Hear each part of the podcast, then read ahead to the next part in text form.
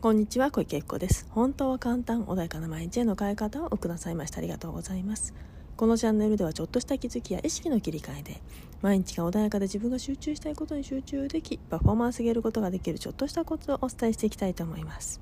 では本日は話が伝わらない時に知っておくといいことについてお話をしたいと思います。はいでは今日はですね知っておくとあの話がね伝わらない。なんか同じこと言ってるんだけどピントがずれちゃうなとかね。で伝わる人と伝わらない人がいるなとかね。何かねちょっとなんでかなって思うことってあると思うんですよ。何か指導しててもね。この教え方で分かる大体分かるのになんでこの子分かんないのかなとかね。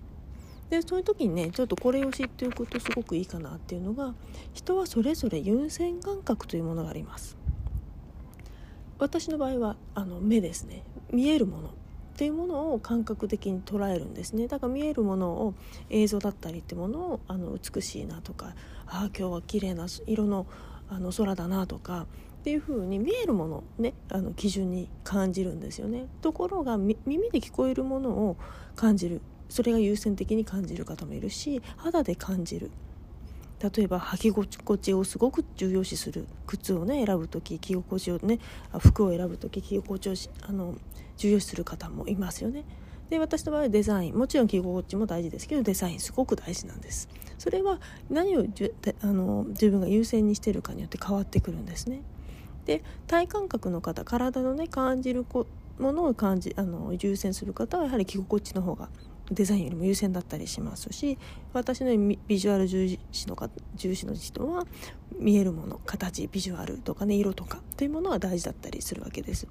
で耳はねちょっと私が自身が、ね、弱いのであのどういう世界かっていうと少し分かりにくいんだけれども音で聞こえるものやたらね音の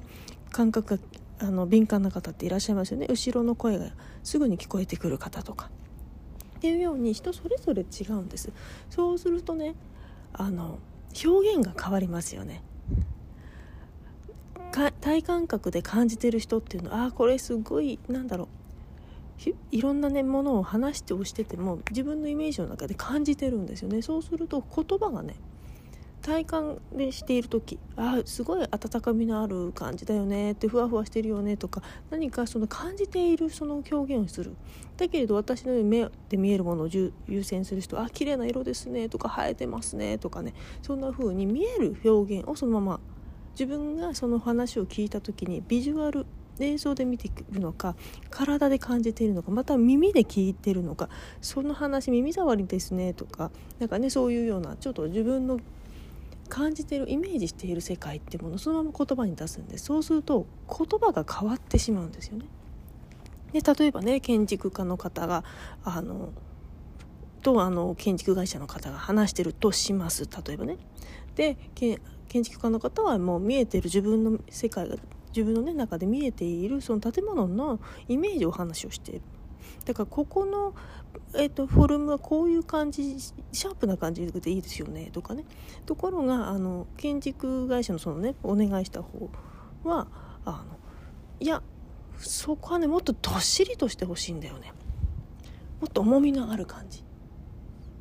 ちょっともうちぐはぐなの分かりますかね？これなんかね体感覚の方だとその重さとか体で感じるそういうものを感じてくるあの表現するから話が変わっちゃう。えどっしりってどういう感じですか？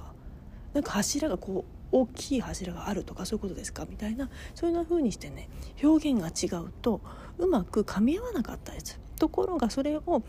あこの人は体感覚の人なんだなとかあとはビジュアルで見てるんだな。耳で聞こえるものを優先してんだなっていうのを分かるとそちらに近いあの自分がねイメージ力を近づけることができるんですよね。